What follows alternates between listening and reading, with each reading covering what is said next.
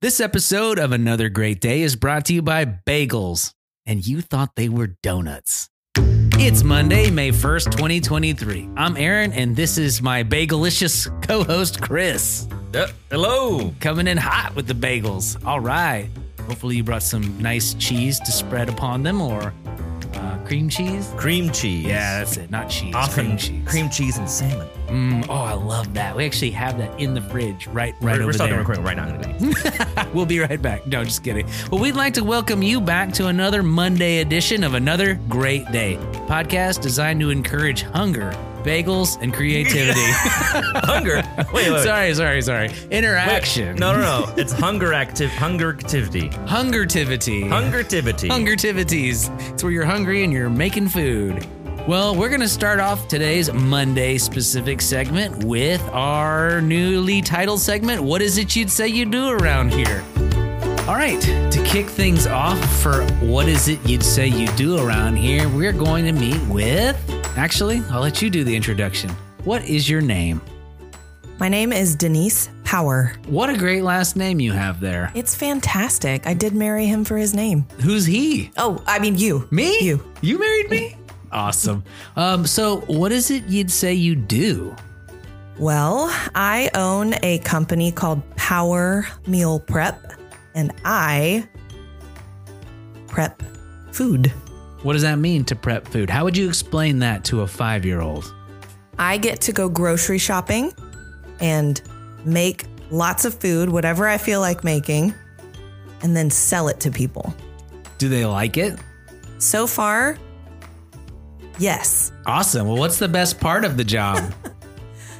Ooh, the best part of the job is getting to make whatever I want, being really creative and making it however I want to make it because I'm the boss. Whoa. Sounds nice. Well, also, second best is that I get to be the lunch lady for Harvest Christian Academy. shout out. And so I get to know all the kids, and they're pretty great. That's great. Um, bonus question What does it smell like when you're doing your job? Hmm, it depends on the menu. What's the last thing you cooked and what did it smell like? Oh my gosh, that's a great question. The last thing I cooked was broccoli, and it smelled like garlic. Okay. and that'll do it for what is it you'd say you do around here. Thanks, Denise. And that will bring us to this day in history. Well, let's discuss a little piece of history every single day together, and that's why we're here at this segment. Now, Chris, it's important to know history. In fact, a wise man once said, Those who don't know history are doomed to repeat it. In other words, we should learn from our successes and our failures. Anyways, on this day in 1978, Japanese bro Naomi Umera becomes one of the first people to reach the North Pole alone What? by himself. Wow. Chris, I've never even walked to the store alone, let alone travel into the Arctic wild. I recently saw a TV show with Japanese children who were three, four, and five, and they, I can't remember the name of the show, but it was "Can We Do It?" essentially, and it was them. They, the parents would task these little kids with going to the store to buy things completely alone, and they would walk two to ten blocks across highways. That's amazing. And there was a film crew who was kind of watching and making sure they were safe from a distance. wow. And they were totally navigating because they'd obviously done it many times before. But it was wonderful. It was like a three year old who went to the store and bought two different things, like a fish and some cabbage or something. Wow. And brought it all the way back home. It was it was great. That's an interesting experiment. I'd be I would love to be able to see if my kids could pull that off and how far they'd get. I bet your kids could do it. Granted, we're not even close to a grocery store right here. It'd be a hike. It would be a hike. And that will do it for this day in history. This next segment is called the question of the day. And if you're new to this, we'll ask a question and encourage you to take a minute to answer the question with those around you. We'll give you about 10 seconds to answer. And if you need more time, feel free to pause the show and come right back. Today's question of the day is Would you rather be a cactus or a flower? And shout out to our listener responder on that question. We'll be right back.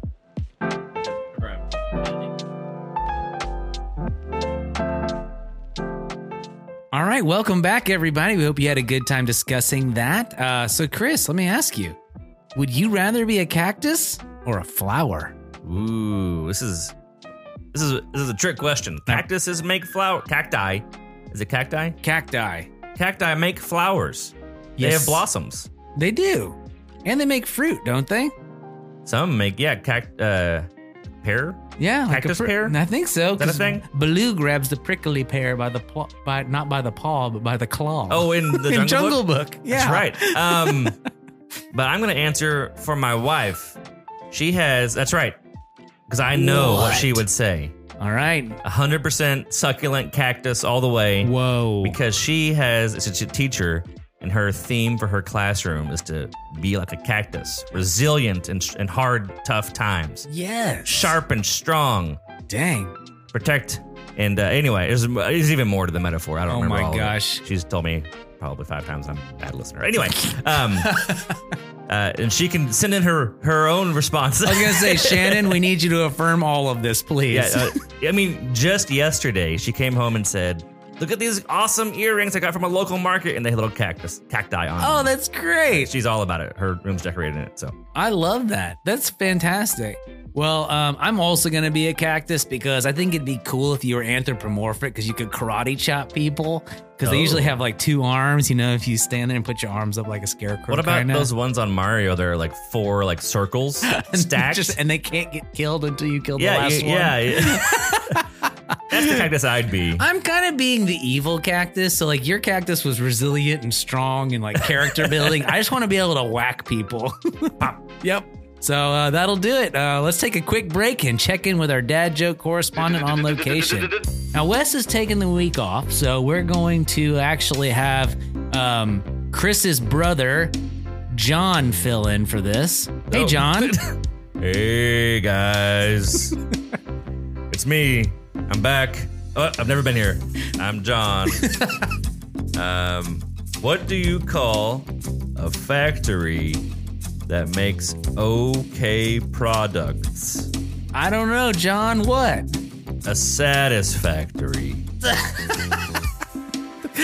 that sounds pretty good to me. And I'm sorry, Wes. We've you've used that joke before, but it's we're we're doing it. We're dads. We only have so many jokes. It's true. We do. We'll be right back.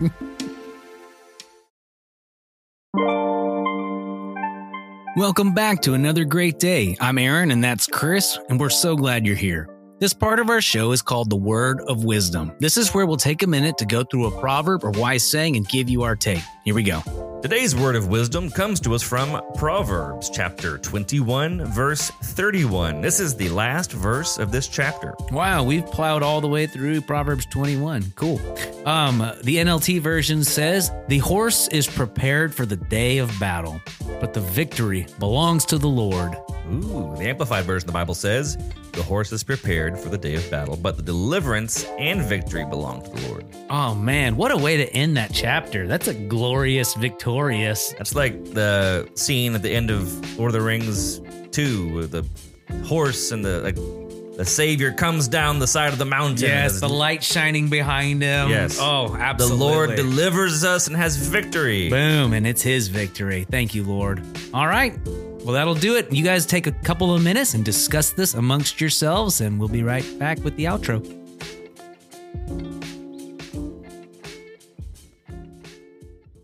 Well, that'll do it for today. Let's cue the music and wrap things up. Our mission here is to encourage interaction, creativity, and conversation. So even though today's show may have come to an end, that does not mean your discussions have to come to an end.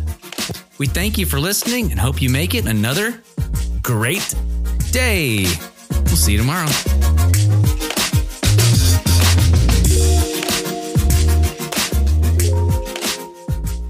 We are recording now.